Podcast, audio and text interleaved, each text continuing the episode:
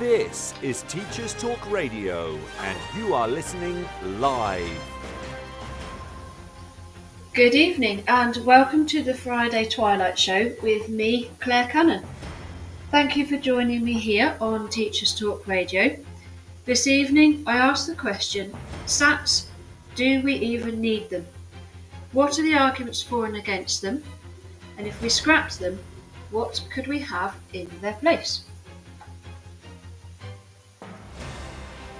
This is Teachers Talk Radio, and you are listening live. Tune in live at ttradio.org or to join in the conversation, download the Podbean app and search Teachers Talk Radio. Follow the hashtag TTRadio. Tune in, talk it out with Teachers Talk Radio. Good evening, and thank you again for joining me this evening on the Friday Twilight Show. Um, today I asked the question SATs, do we even need them? Uh, I'm going to start by looking at why they were introduced in the first place and how they fitted in with the educational landscape at the time. Um, I wonder if anybody listening has any thoughts on this, um, and if you were teaching when they were introduced, um, or you know someone who was, it'd be really interesting to hear from you.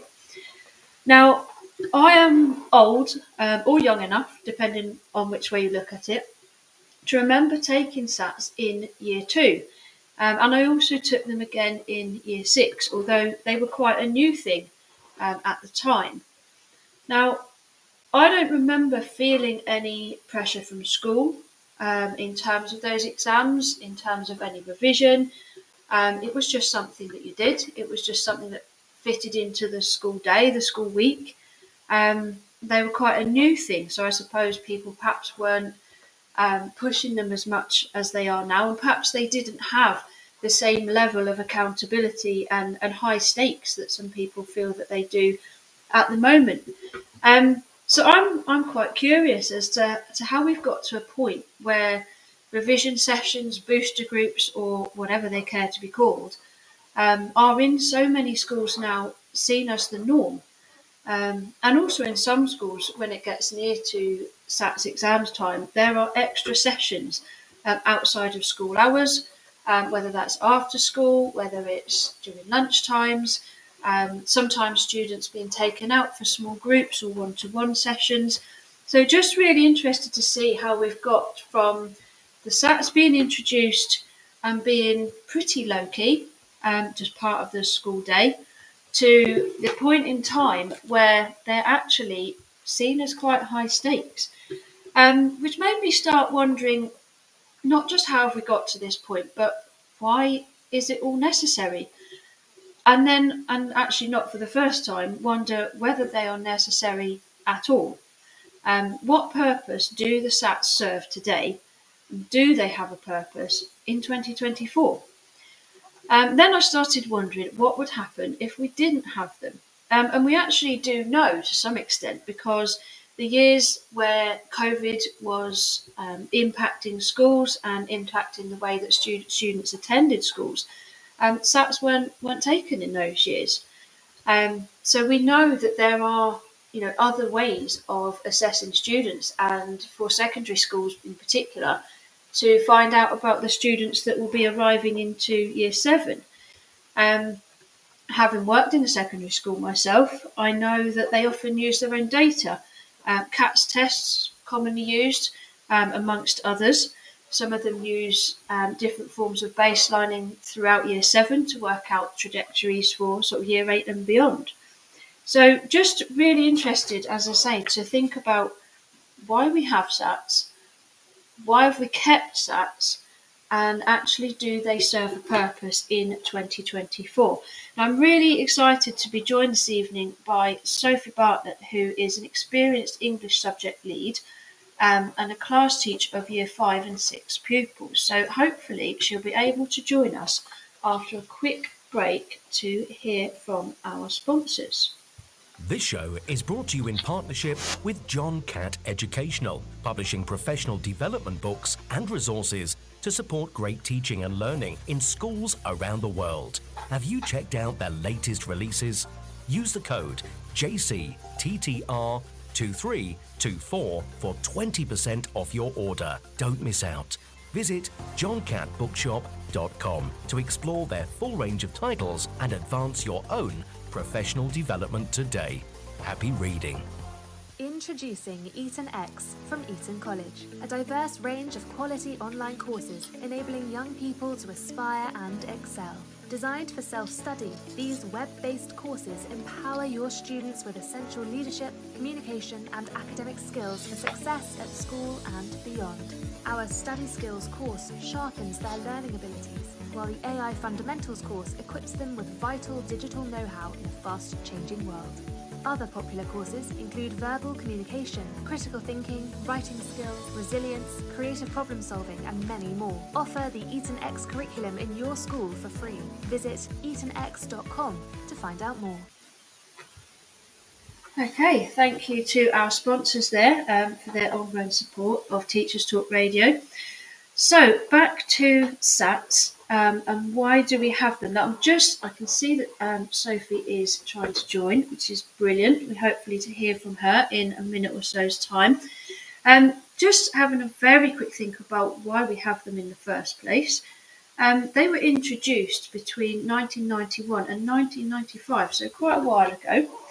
Um, and I mentioned before the adverts that I remember doing SATs myself at school, and I was one of the first cohorts um, to take them.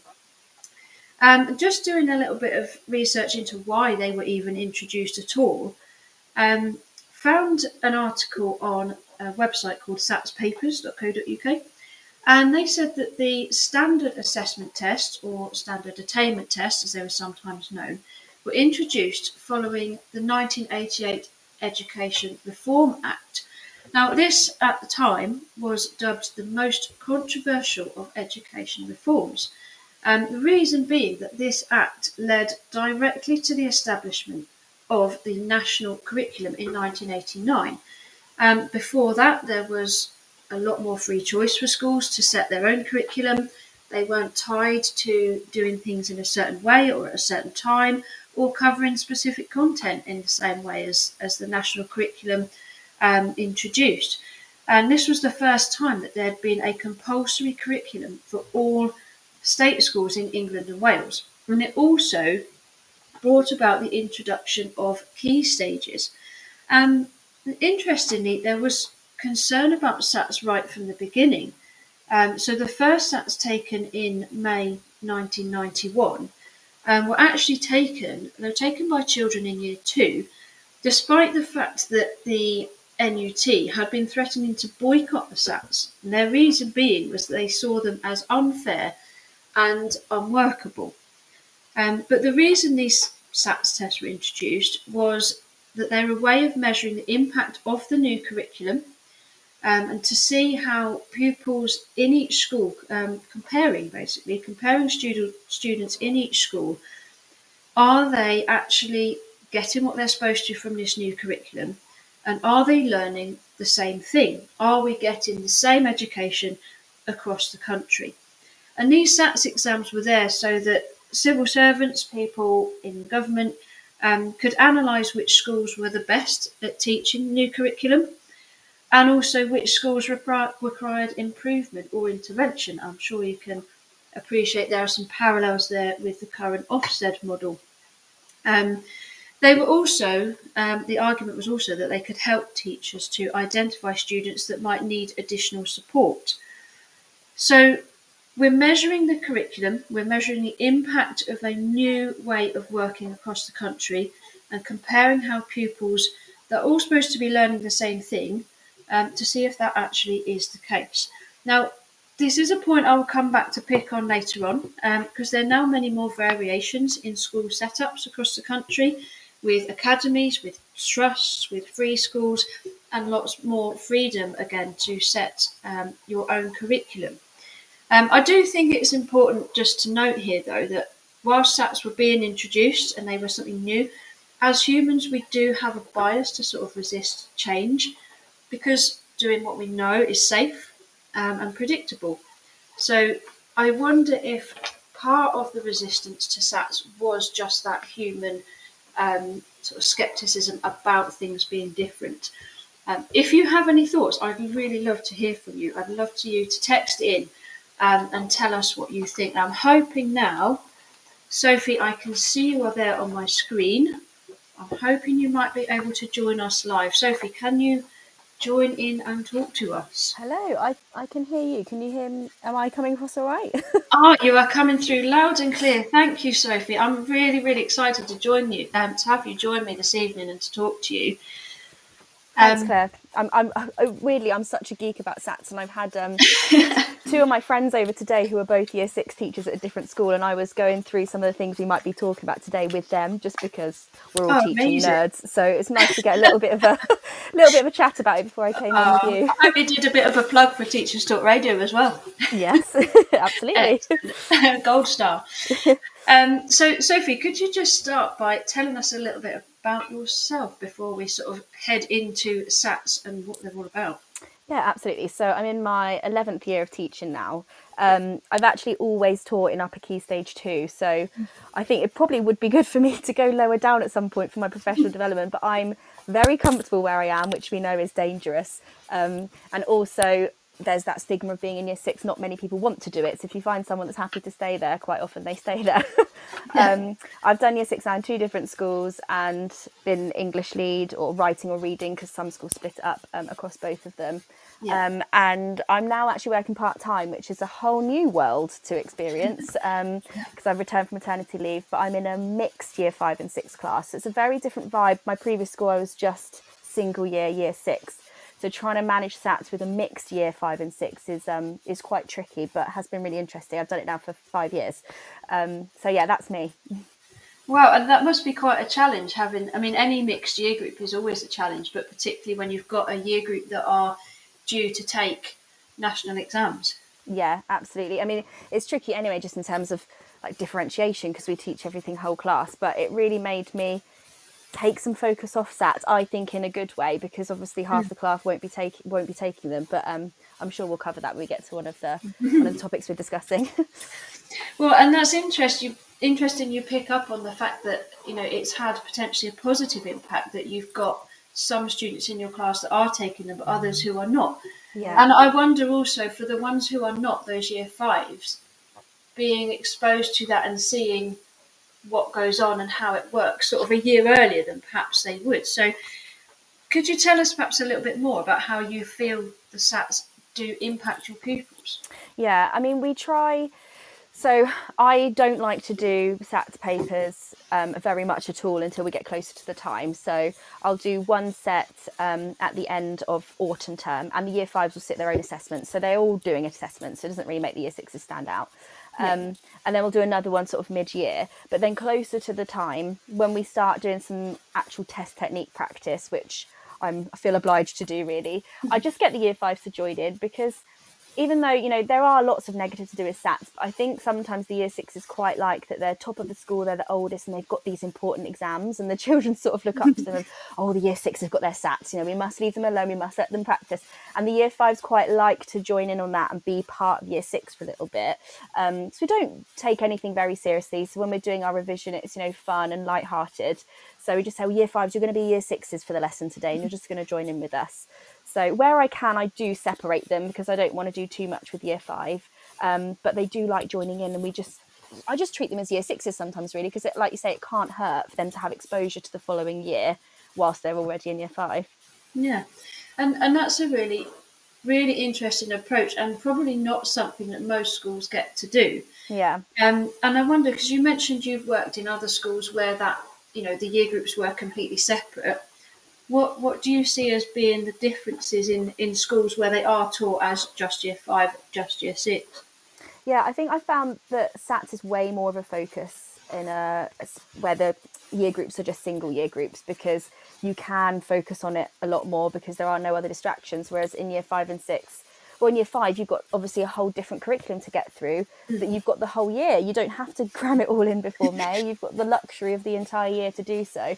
Um, so that does kind of slow. Well, I've found with me, it slowed me down quite a lot. I've had to take my foot off the pedal a little bit. And actually, you don't have to get the entire curriculum before May as long as you get really common concepts in things like in maths you know four operations and fractions decimals percentages it doesn't matter if you don't get in a little bit of graphs before sats because you have got months afterwards to cover that um, so yeah i think it's made sats less of a focus and it does take this whole you know year six are the top of the school and all the privileges they get. Sometimes some of the children get a little bit carried away with that. And we see i've personally seen that in their behavior towards like the summer term of year six. Whereas i think when the classes mix together it does lessen that a little.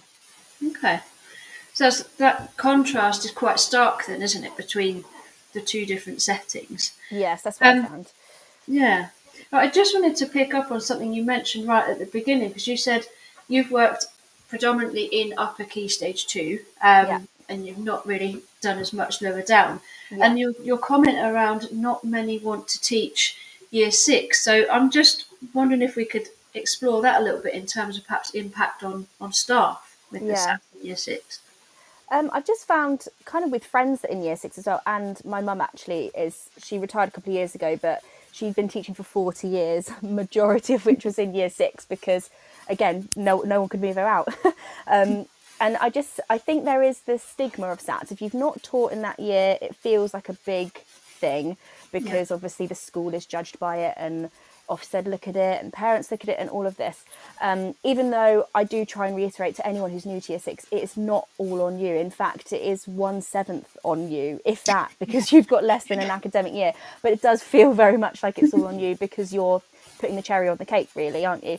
Um, there's yeah, there's this pressure of SATs, and I do feel you do have to teach a bit differently because you do have to get ideally get through the curriculum quicker. And so the way that you plan is slightly different. Um, and also i tend to find people are worried about the behaviour in year six because they're the oldest. They think it's going to be a lot worse when really they're still kids and they love a sticker. Year six love a sticker still.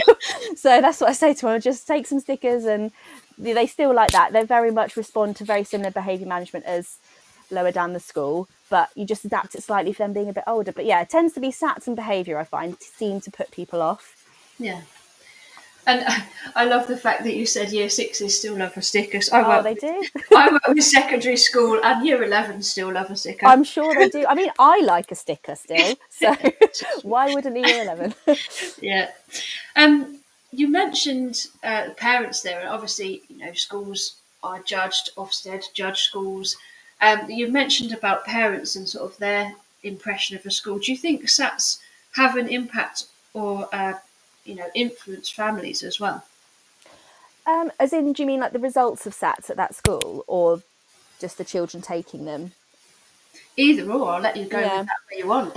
Um, yeah, I think I've had a very like differences in parents. So some will want you or ask, "Are you going to be doing SATs groups to prepare their children for SATs?" And some are very much the opposite of they don't want them chil- their children to be doing extra practice. Which I personally am on the same side of. I don't want to do any extra SATs prep. You know, I'm just going to do a math and English as every other year group, and what we get done in that time, we get done in that time. Yeah. Um, but I think it depends um, as a school, my the current school I'm in, and it's the same ethos that I personally have. We don't put loads of focus on SATs because it doesn't. And this is what I try and reiterate to the children as well as the parents. It doesn't matter to the children at all. It's used to judge the school. Obviously, it's used to set their targets in secondary school. I understand that, and lots of secondary schools initially might set them based on their SATs. But actually, to the child themselves, you know, it's not a big deal. But I think them getting that number at the end of it, however the school or the parents choose to share it with them, where it's 99 or 100, you know, they're not stupid. They know what that number means. And I think to some children, it can mean a lot to get that magic 100. And therefore, it means a lot to the parents, especially if they're a family that puts a lot of onus on academic results. Yeah. Um, so, yeah, it very much depends on how the school present the test. But then I suppose as the families themselves, what kind of importance they put on test results. Yeah. And and that's interesting, isn't it? Because we talk a lot now about mental health, we talk about well-being, and if you've got some students who are sort of putting that pressure, or families putting that pressure on getting that magic 100, Mm. uh, you've potentially got some quite significant issues, and we know that there are issues, don't we, around school avoidance and anxiety and all of those things. Yeah, absolutely. But I suppose sort of um, moving on from that, do you think there's any groups, you know, SEN, pupil premium, EAL, are there any sort of perhaps disproportionately affected by having to take the SATs exams? Yeah, I, I think so. I mean, I can't speak personally on the schools I've worked in haven't had a high proportion of EAL, but um, S, the um, SEN I think are particularly affected. Um, I have only in the past withdrawn maybe one or two children from the papers because I can't remember what the party line is, but if they can access the Key Stage 2 curriculum to some extent, they have to still sit the paper. So I've had children sit the papers and they might be able to answer one or two questions. And obviously, you do the whole, you know, just tick a box. If it's a tick box question, just tick it because you might get the mark. But then they have to sit there for the hour or the 40 minutes or whatever it is not able to read it or not able to access it just because that's something that we're putting 10 and 11 year olds through. Um, and then, of course, your teaching in the run up to that is probably going to be focused on preparing for the SATs paper, which is likely to be full of content that they're not ready for or they're not able to access. So, you know, you can and we do try, obviously, our best to differentiate, but when you've got such a focus and a deadline in front of you, it's going to be really hard to cater for all the needs in your class um, especially those that aren't going to be able to access much of the paper. So I do, yeah, it's it's I do feel really sad about that aspect of it. Yeah, I mean, and my my background for the last sort of good eight nine years has been sort of working with students who have SEN in various forms, and I can sort of really feel what you're saying there about feeling sad for them, and we yeah. spend time differentiating for them and scaffolding and adapting in lessons, and then you expect them to go and or you have to put them in front of this paper yeah. that they go and do. So I suppose that sort of leads quite nicely onto the next little section, which just wanted to see what your thoughts are on whether SATs still actually serve their original purpose of being able to compare pupils um, in terms of their progress and attainment at a national level. Yeah, I feel very strongly no about this. Um, and I actually tweeted something the other day from um, a teaching poll and it was about mm. SATs boosters groups and how many people are doing them. And I think it was about 50% of schools were doing them. And I tweeted something and I w- didn't word it very well. I said something like, this isn't an even playing field or level playing field. And quite rightly, quite a few people said, what you thought it was a level playing field anyway. I said, well, no, of course not. But, you know, and that's just the thing. It's absolutely not a level playing field. You've got different types of families, different types of children, different size classes you've got children um, or schools that might do purely maths and English and no other curriculum subjects from January or maybe even from September. Um, or you've got schools that are doing lunchtime boosters and half term boosters, and some families that are paying for tutors to get their children to pass the SATs, and other schools whose families either can't afford to do that or don't want to do that or aren't aware that they could do that. And so there's just so many different factors that influence it. And I do think it tests such a narrow part of the curriculum that I don't think we could possibly compare pupils with that information. Um, it's just it's just not fair. And you might look at a SATs result that looks incredible, and then you realise that actually their progress isn't very good, or SATs results that look poor, the attainment looks very poor, but actually their progress is amazing. They might have a really high percentage of SEN children, and they t- brought them on so far from Key Stage One, but at the end of the day, their attainment isn't going to be as good as some other children who are more capable. So there's not really one part of me that thinks it's a good way of measuring progress If that wasn't clear by by what I just said. no, uh, loud and clear. And yeah. I think I, I think I did see that tweet because I saw the replies about people saying, "Did you think it was a level playing field?" I'm like, yeah. Nobody ever thought it was. No. Um, and yeah, interesting sort of that you picked up that people have picked up on that sort of an almost gone with that more than your original question. Yeah. Uh, yeah. Actually, that it's not a level playing field. So, was it ever um, a useful or appropriate measure? Um, and I guess I know your thoughts on it, but what do you think? Was it ever a useful or appropriate measure to try and compare pupils nationally?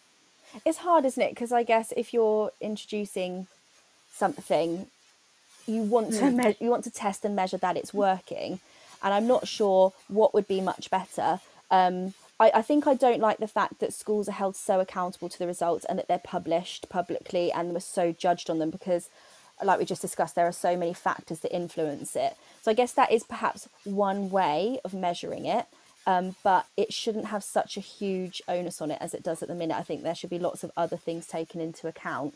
Um, yeah. So I'm not sure if it ever did. I mean, uh, when you were talking about you taking the SATs earlier, I think the I was in year six in 2002, and I remember they had the level six papers as well. So I took Yeah, I remember those. yeah, I took the level six maths one, I think. Well, I can't remember if they even had English or what it was. And they also had the writing, didn't they? Yes. As well. Yeah. Um, so that's obviously changed and adapted. So I think these could possibly change and adapt. I mean, I've seen discussions about whether they should bring a writing test back, and that's probably a whole nother discussion.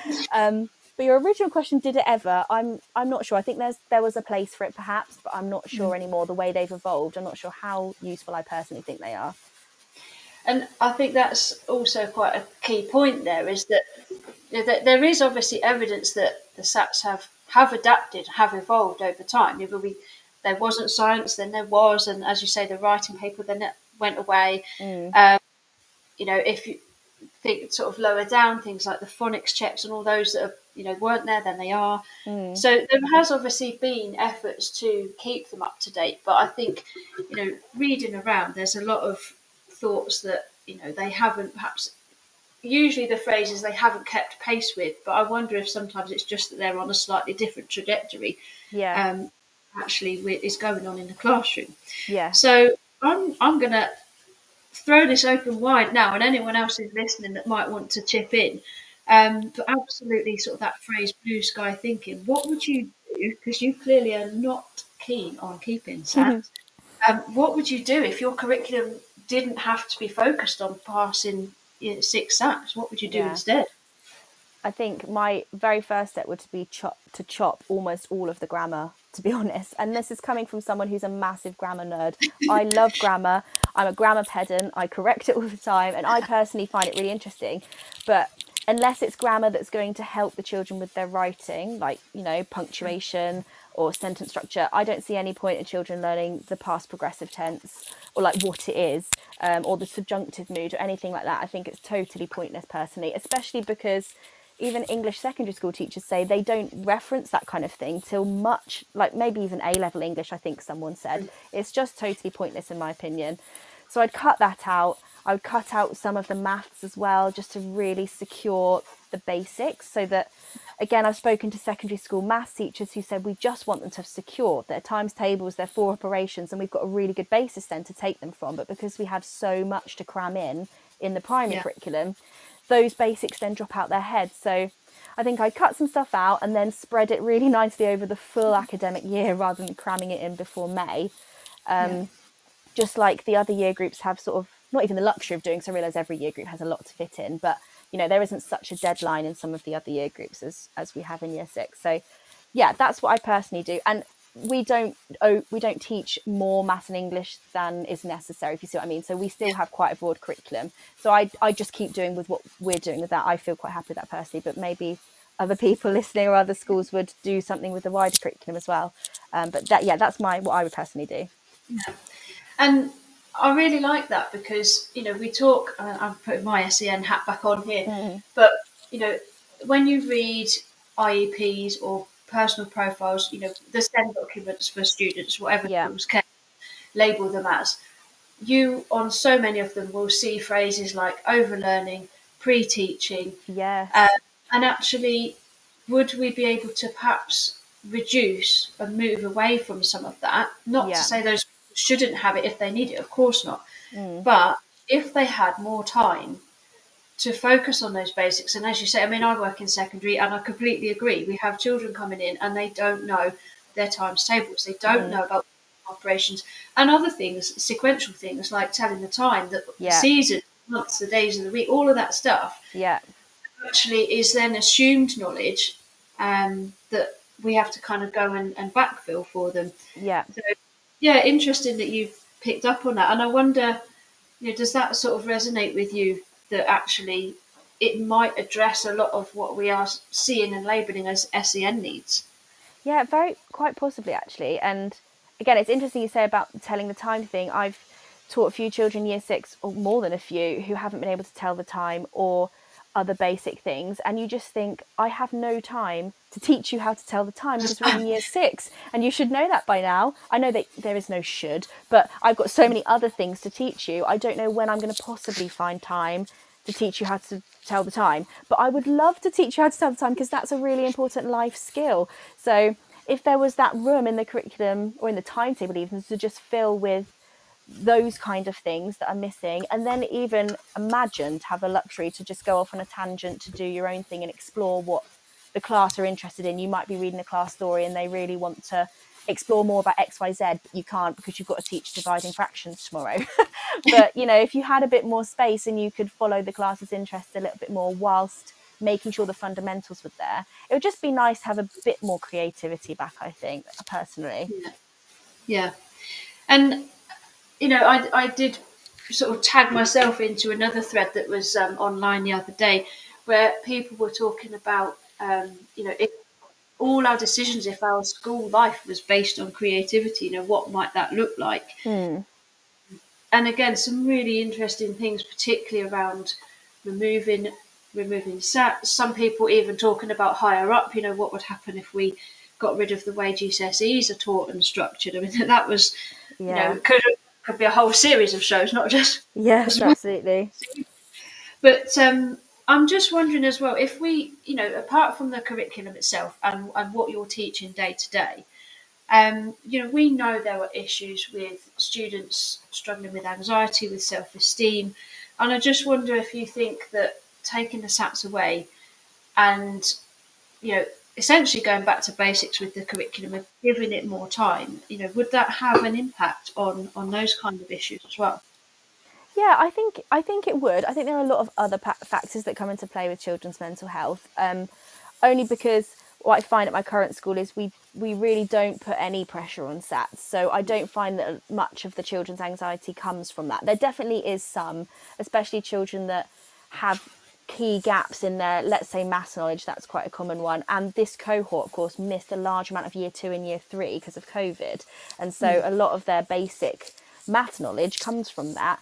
Um, so when you're trying to teach them some more complex things and they don't, they have those basics missing, and you realise you've got to go right back to the beginning, that can sometimes stress them out because then when you show them a SATs paper to have a go and they realise that a lot of this they just don't have a clue about, that definitely causes anxiety and stress. But I do think a lot of that as well is how the school deals with it. Because if you don't mm. make it a big deal, um, then for them it won't be a big deal. So it's I think it's a lot to do with yeah how the school presents that and how the teachers yeah say say to the kids how important it is and I guess with the parents as well. But yes, to answer your question, I do think part of part of that removing the SATs would definitely improve the mental health of some children to some extent.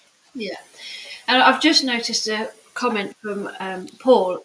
He's mentioned that he used to like the creative curriculum um, because that gave him the time to inspire children without having lots of thought in schemes. Yeah. So I'm just sort of going back to your point that you mentioned about, you know, it's really hard to get people to work in year six. Um, and we're in the middle of a, a, recruitment and retention crisis, as as on the news regularly. Mm. You know, the removing SATs would actually go some way to addressing those kind of issues as well. Yeah, I do. I think. I mean, I I personally am probably really weird. I do quite like having SATs there as a deadline and almost uh, because I quite I work quite well under pressure. I know what I've got to teach and when I've got to teach it to. But having said that, I know that SATs puts a lot of teachers off going into the year group. Mainly, I think because of the accountability. Because a lot of schools especially I remember asking a while ago on Twitter if uh, some teachers' performance related pay and their performance management targets were related to the SATs results. And quite a high proportion wow. said yes, which I was shocked about because, like you say, wow, I mean, you have them for whatever September to May is, eight months off the top of my head, I'm not sure, probably a bit more. Um, and the rest of the school have had an input to do with that as well. So, how on earth could we possibly, as year six teachers, take the brunt or celebrate if the results are really good. That's not down to us either. That's you know a big old team effort. So if they were removed and it was just really seen as any other year group three four five six one two it just has its own challenges but one of those challenges isn't a nationwide test that is going to be that's going to have sort of a the school will be labeled by that test for the next year. It's a big pressure. Yeah. And i think again it's it's interested in how people feel so much pressure. And again, going back to something you said earlier on, it's one seventh. I think yeah. it's not even that because of the fact that they're taken before the end of the school year. Yeah. Um, but the people who are sort of at the end of that chain really feeling that it's all down to them, even though actually the students have been in education for a good proportion of their life by that point. Yeah, yeah, Um, definitely. So, if we didn't have SATs, um, you've touched on the fact that you know there is there is the need to obviously know how students are doing.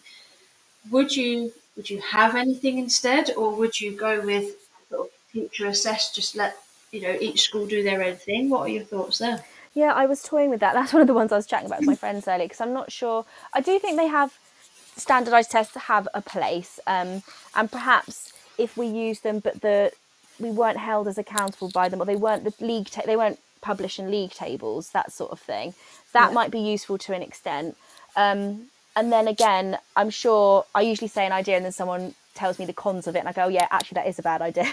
But perhaps something like um, local moderation might look at maths, but across the whole school, not necessarily just in year six, but how maths is going across the whole school, but with a group of local schools, so you can kind of help help each other and hold each other to account, um, but maybe in a more of a supportive way, um, just because it's such a it's such a snapshot. I think I added it up, and it was maybe three or four hours of a really narrow part of the curriculum and which has is influenced by so many factors like how the children are feeling on that day even that it can't possibly fairly reflect the curriculum or the, the quality of the teaching um, or the school um, so i think yeah they have a place maybe something like them still but definitely other whatever that other is to um, help judge how the curriculum is being taught and how what the quality of teaching is like Yeah, and I wonder actually that sort of working together with with local schools. I mean, whether they're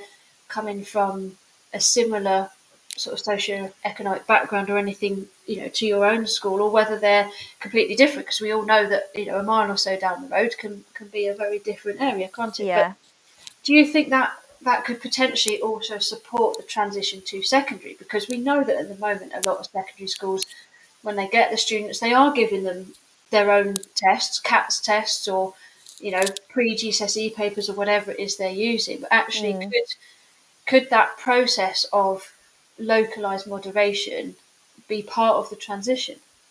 Yeah, possibly. Um, it's a good idea, really. And even having like secondary school teachers come in to see what primary schools are doing and vice versa. And anything that aids transition is good in my book. So I do feel like there's such a big jump socially and, well, in many different ways, going from year six to year seven that sort of it does something to the children, doesn't it? Like I've, I've seen tweets of year seven teachers saying, "Why are they asking if they can turn a page? Like, of course you can turn the page." I'm thinking, "Oh, they would never ask that in year six, but it's something about just being in this completely new environment that completely throws them." So, yeah, and anything that would aid that and be more collaborative with local schools, I think, would be useful. Yeah. Um, Sophie, I'm very mindful of time, and you've probably got so much more that we can say. But I know you said you were needing to sort out childcare and things this evening. So, um, just before you go, I just wanted to say a a massive thank you to you because it's been really lovely talking to you, and Oh, I love you. your love your ideas. Um, I've just seen there's a post gone out online about the um, self-proclaimed geek about SATs. So there you are. it's, Yeah. it's, it's out there for the world to know. Um, but I just wondered if you had any other thoughts, any sort of closing comments before we let you go and enjoy your evening. Um, I suppose the only other thing I would say is that a, a, lot, a pattern that I've heard of a lot is after SATs, people then abandoning maths and English because, yes, we have to cram a lot in before SATs. But then I, I think if people think that they've covered it all, it doesn't necessarily mean it's been learnt. And then not only have you got that six weeks of summer before secondary school, but they've then got from May until September with no necessary, not necessary anyway, um, really good maths and English teaching. So if you do see SATs as a be all and end all, or maybe don't maybe just try like like continue your really good maths and english teaching right up until the end of the year as much as possible because those children are about to make a massive jump into secondary school. If anything this is when they need the really good teaching. And it's not a time to just let up and think i've taught everything but mm. if anything you know almost go at it harder so that they are ready for secondary school. I suppose that's the only thing i feel that would be relevant to this discussion but thank you so much for having me because i could talk about this for hours and i've really enjoyed chatting with you so thank you Oh. But as I say, thank you so much for giving up your evening. Um, really do appreciate it. You're And you never know, I may well be in touch again um, if you'd like to join me another Absolutely. time. Be Please do. amazing. Thank you Brilliant. very much, Claire. That's all right. Thank you, Okay. Sophie, and enjoy your weekend as well. Thank you. You too. All right. Bye. Bye bye. Oh, wow, that was brilliant hearing from Sophie there, and especially someone who's taught in separate year six and year five classes, but also got experience teaching mixed groups and how that's had a real sort of effect on how she's taught students and prepared them for the SATS exams. Um, just going to take a short break now so that we can hear the news and hear from our sponsors once again. Um, and then I'm going to take a little bit of a step back and look at some of the arguments for and against keeping SATs sort of from an external point of view. This show is brought to you in partnership with John Catt Educational, publishing professional development books and resources to support great teaching and learning in schools around the world. Have you checked out their latest releases? Use the code JCTTR2324 for 20% off your order. Don't miss out. Visit johncattbookshop.com to explore their full range of titles and advance your own professional development today. Happy reading. Introducing Eton X from Eton College, a diverse range of quality online courses enabling young people to aspire and excel. Designed for self study, these web based courses empower your students with essential leadership, communication, and academic skills for success at school and beyond. Our Study Skills course sharpens their learning abilities, while the AI Fundamentals course equips them with vital digital know how in a fast changing world. Other popular courses include verbal communication, critical thinking, writing skills, resilience, creative problem solving, and many more. Offer the Eton X curriculum in your school for free. Visit etonx.com to find out more. This is Teachers Talk Radio, and this is Teachers Talk Radio News.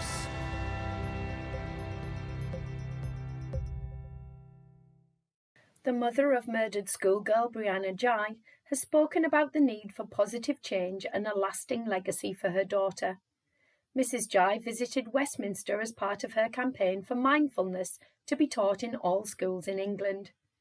She commented on her Peace and Mind UK Facebook page that her focus would be to improve lives by empowering people, giving them the tools to build mental resilience, empathy, and self compassion through mindfulness.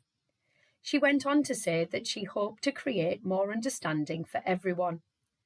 Mrs. Ghey has already raised thousands of pounds to deliver mindfulness training in schools in her local area. The Department for Education has said there were no plans to introduce mindfulness, but the RSHE curriculum included a strong focus on mental health and that all schools had been offered grants to train a senior mental health lead by 2025. Mrs. Ghey has also spoken about the idea for a phone for under 16s to limit access to social media apps. The Children's Commissioner, Dame Rachel de Souza, told the BBC that she supported the ideas and said more could be done to promote phones that are safe by design. She described Mrs. Ghey's vision as really smart, but questioned whether the likes of Google and Apple would create phones with access that is safe by design. PM Rishi Sunak has stated that the new Online Safety Act is robust, but parents told the BBC how difficult it is to take away a smartphone from a child who already has one, whilst others described the pressure from social media as relentless.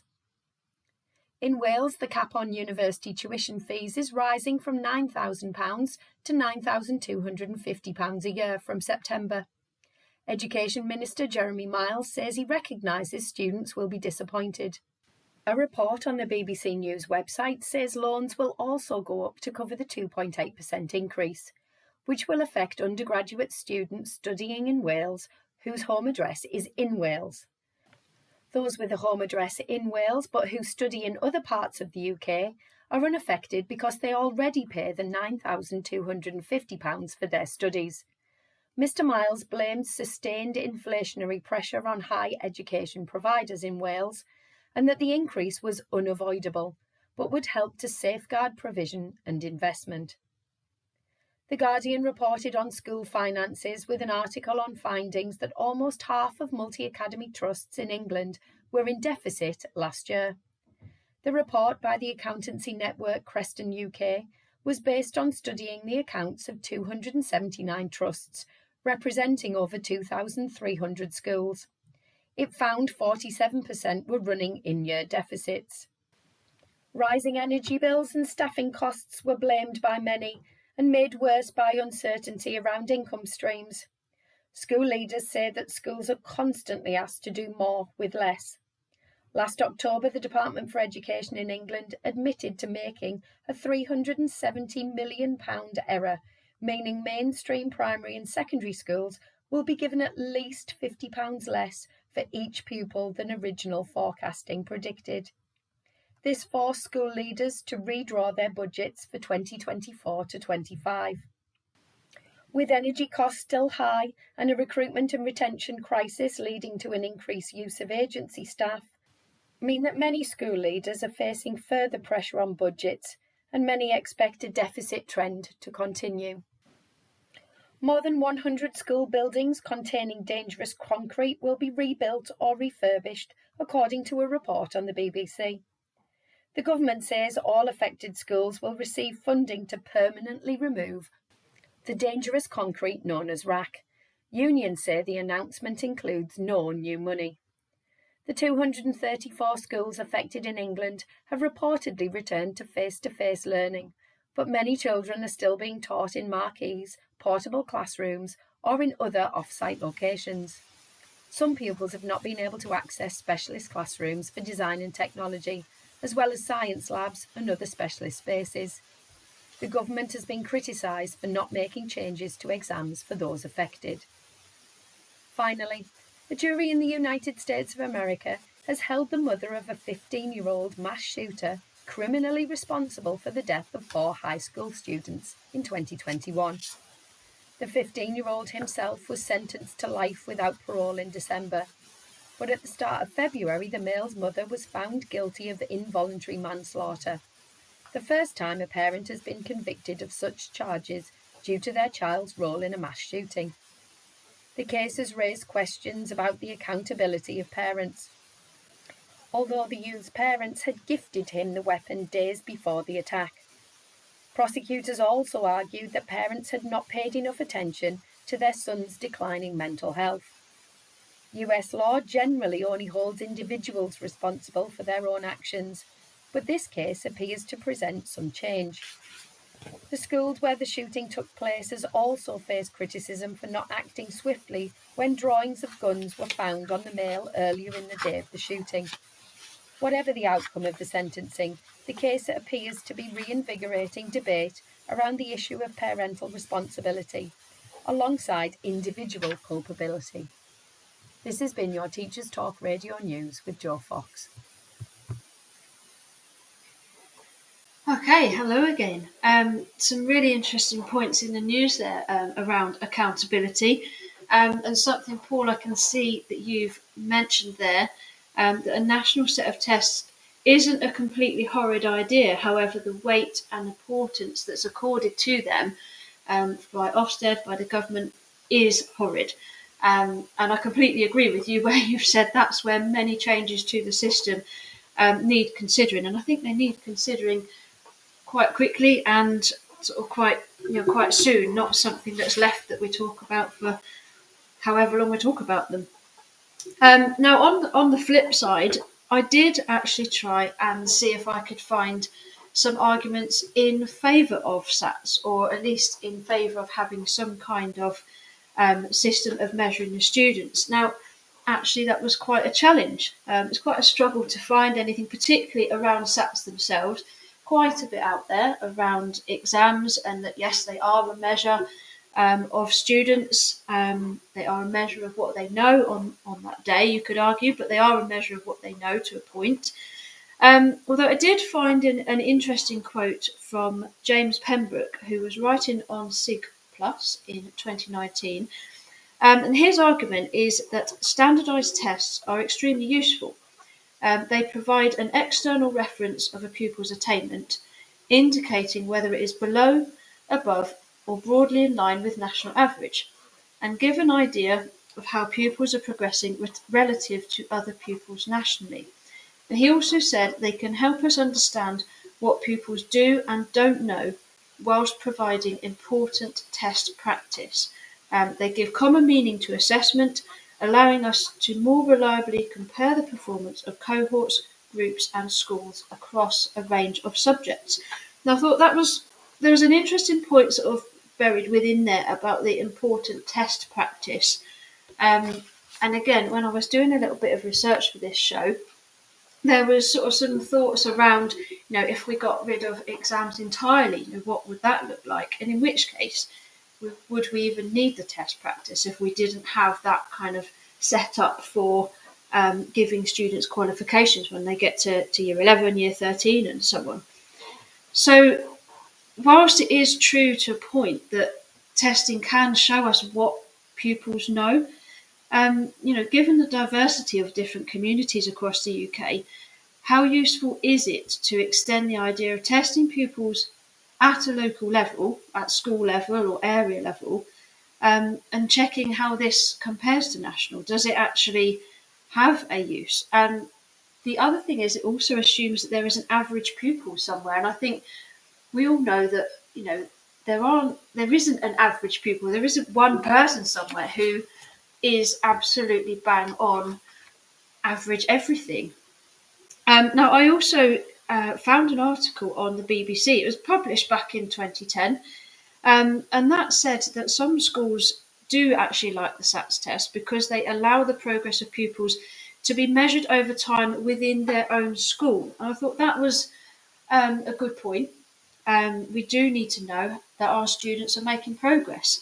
Um, and as as Sophie said, you know, she she isn't against there being some measure of of working that out. It's just how accountable we are for that measure, um, and how it is then used. And as she mentioned, it's it's made public. It's it's like a lot of the arguments to do with Ofsted gradings at the moment. Those results are made public.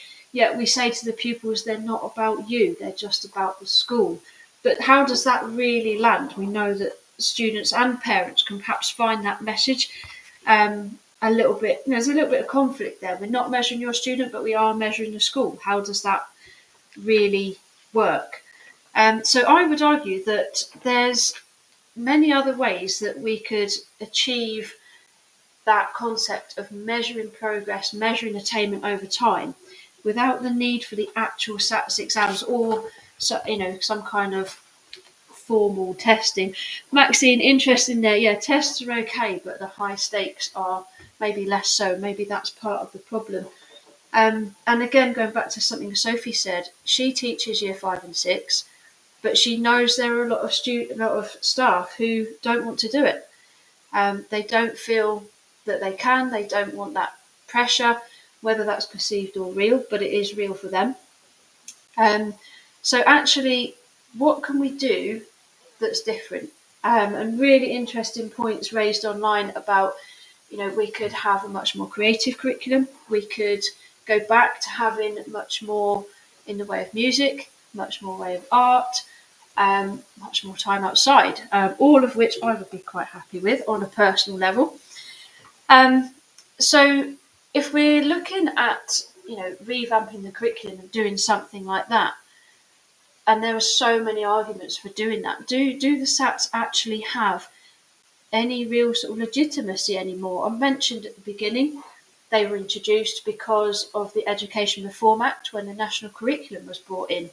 Um, that kind of has, has changed so much over time. We know that schools now have got things like academy status. They can, you know, think about doing their own curriculum. We're asked to provide a broad and balanced curriculum for the students, yet at the same time we're being asked to send them down this track of get your SATs exams, get that magic 100.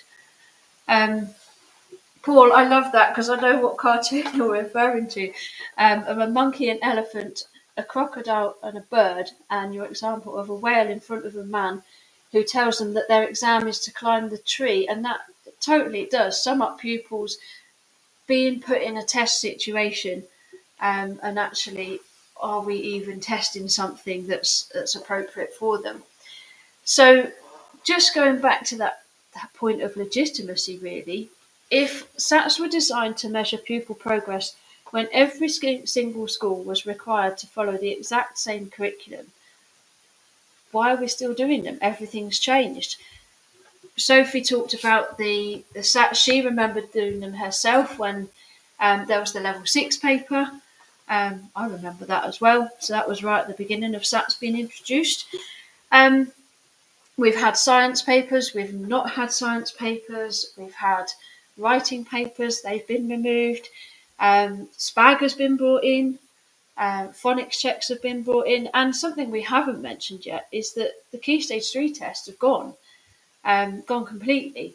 And has it really made a difference? Probably not. It's not had any adverse impact anyway. Um, and we know that there are so many issues at the moment around workload, um, impact on the mental health of staff and students and families. Um, you know, families who are supporting their students who, uh, again, as Sophie said, some of the students put a lot of pressure on themselves um, to get that 100 or to get whatever grade it is that they want. Um, some of the families are paying for tutoring to help their children pass the SATs. And I suppose if it's you know the, the side effect or the, the secondary effect of that is that the students perhaps feeling more confident about the subject in general. I don't think anybody could argue that that, that was a bad thing. Um, but if we're doing it with the sole purpose of, of passing a SATs exam, um, do we do we really need to be putting that amount of, of pressure on the students? So, just again, reading some of the thoughts that have come in, um, and a couple of people interested me messaging me on um, Twitter or X and saying that they didn't want their, their name to be mentioned, um, but really some quite strong thoughts on no, I don't want SATs in my school. Um, I would love to be able to take the children outside. I'd love to be able to go and play in the rain. And I just can't do those things. You know, if it snows, I want to be able to go out and do science experiments in the snow, but I can't because I have to get all of these things covered so that they're as ready as they can be for the SAT. So, again, I just wonder, you know, when we're talking about mental health and well-being as such a priority, um, are we really creating the conditions for our students to have those positive experiences that we know will be beneficial to their well-being if we're, you know, forcing them to sit in the classroom and to have this diet of maths, English, literacy, numeracy, um, and that, as we said, a couple of people messaging in, thank you if you have, you know, around those high stakes. Um, so, going back to one of my questions from earlier on, we've heard what the arguments for, we've heard arguments against. Should we keep SATs? What has happened when we haven't? So, back in 2008, and I would say that's before conversations about mental health and well-being, before the issues around recruitment and retention of staff, um, before attendance issues perhaps became the, the key issues that they are today. You know, 2008, the government decided to abolish Key Stage 3 SATs, citing concerns around pervasive anxiety.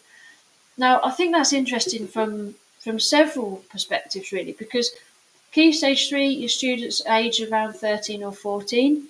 Um, I guess it could be reasonable to expect or assume that at that age, most of them are more emotionally mature um, than they are when they're year six and back in when they're year two as well.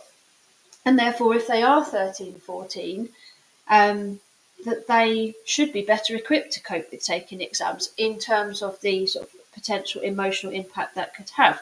Of course, that's along with support from their schools and families too. Yet we've got rid of those, um, but we haven't done anything about SATs for the younger age groups.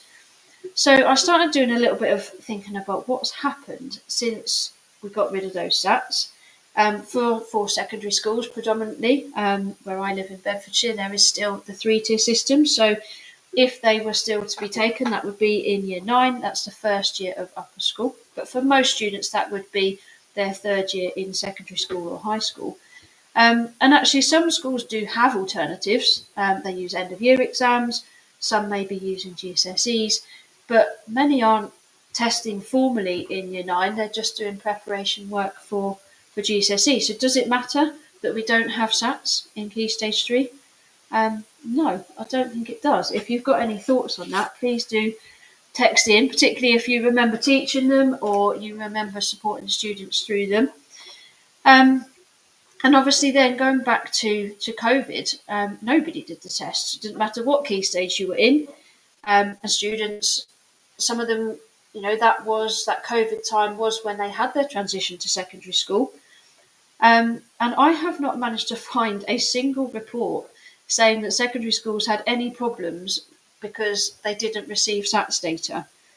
Um, and also, despite the, the restrictions that were in place at that time, um, with the primary schools not having to offer the SATs, many of them said that even though those restrictions were in place, they were able to offer essentially what we would call a broader curriculum. They were able to do more creative things, they were able to spend more time making music, doing art projects, and, and all the things that perhaps we associate with, with childhood. Um, even though we were trying to you know keep people safe and obviously follow all of the government guidance at the time. Um, Maxine, no, Key Stage 3 SAT's definitely not missed. Um, and your point there about accountability measure for, for primary schools, I would say that's just for their own use, um, not necessarily for publicising, not necessarily for comparing, but just just helping them um, understand their own pupils and the progress that, that they've made. Um, so yeah, some some really good points there, and I mean, I did, I love Sophie's phrase when I said to her, "What would you do um, if we didn't have SATs? What would you do instead?" And she started off by saying, "Chop grammar out." Um, straight away and referenced actually the the link to the secondary school curriculum, linked to the fact that actually there's some of the content that's been taught in year six around around tenses and grammar structures aren't being picked up until top end GCSE and possibly even A level. So why? Why are we asking our students at the age of 11 years old to be able to do things that they're perhaps not going to come across again, if at all, until they're 15, 16, 17? Um, doesn't make a lot of sense to me, I have to say. We're getting lots of messages coming in here, so I'm just going to have a little look through. Um, Paul, my daughter missed her SATs due to COVID. Her school passed on detailed teacher assessment, but the high school ignored it. Oh no! Um, and did their own tests anyway. Why doesn't this happen instead of SATs anyway? Yeah, I think, you know, linking in with some of the comments there from Sophie and also what Maxine said, you know, do do we need to be testing them? Um, why can't we just have those bits of information passed across to the secondary schools and then let them get to know the students and let them you know carry on their education in their own way just think that would do so much for the transition process so much for getting teachers keen to teach year six um, and wouldn't it be nice if you know those teachers who at the moment perhaps feel more confident teaching key stage one and lower key stage two and really have that understanding of how to teach phonics, you know, right from the beginning. What if they were able to teach year five and six and feel that they didn't have that, you know, pressure of accountability, pressure of judgment, you know, how they could use that knowledge to really give those year fives and sixes an absolute solid understanding of the basic concepts that they could take with them, you know, when they went to secondary school and and obviously then as they go through school into GCSE years, that would just be amazing if that was possible. Um, really think that would go a long way um, to supporting some of the issues that commonly come up at transition. Now, as as Sophie said, she and I could probably have talked about this all night. Um, probably done a whole series of shows on on SATs and exams and curriculums and everything else. Um, but I do need to just sort of start pulling things together for a bit of a conclusion. I'm going to do that after a quick break to hear again from our sponsors. This show is brought to you in partnership with John Catt Educational, publishing professional development books and resources to support great teaching and learning in schools around the world. Have you checked out their latest releases? Use the code JCTTR2324 for 20% off your order. Don't miss out. Visit johncattbookshop.com to explore their full range of titles and advance your own professional development today. Happy reading. Introducing Eton X from Eton College, a diverse range of quality online courses enabling young people to aspire and excel.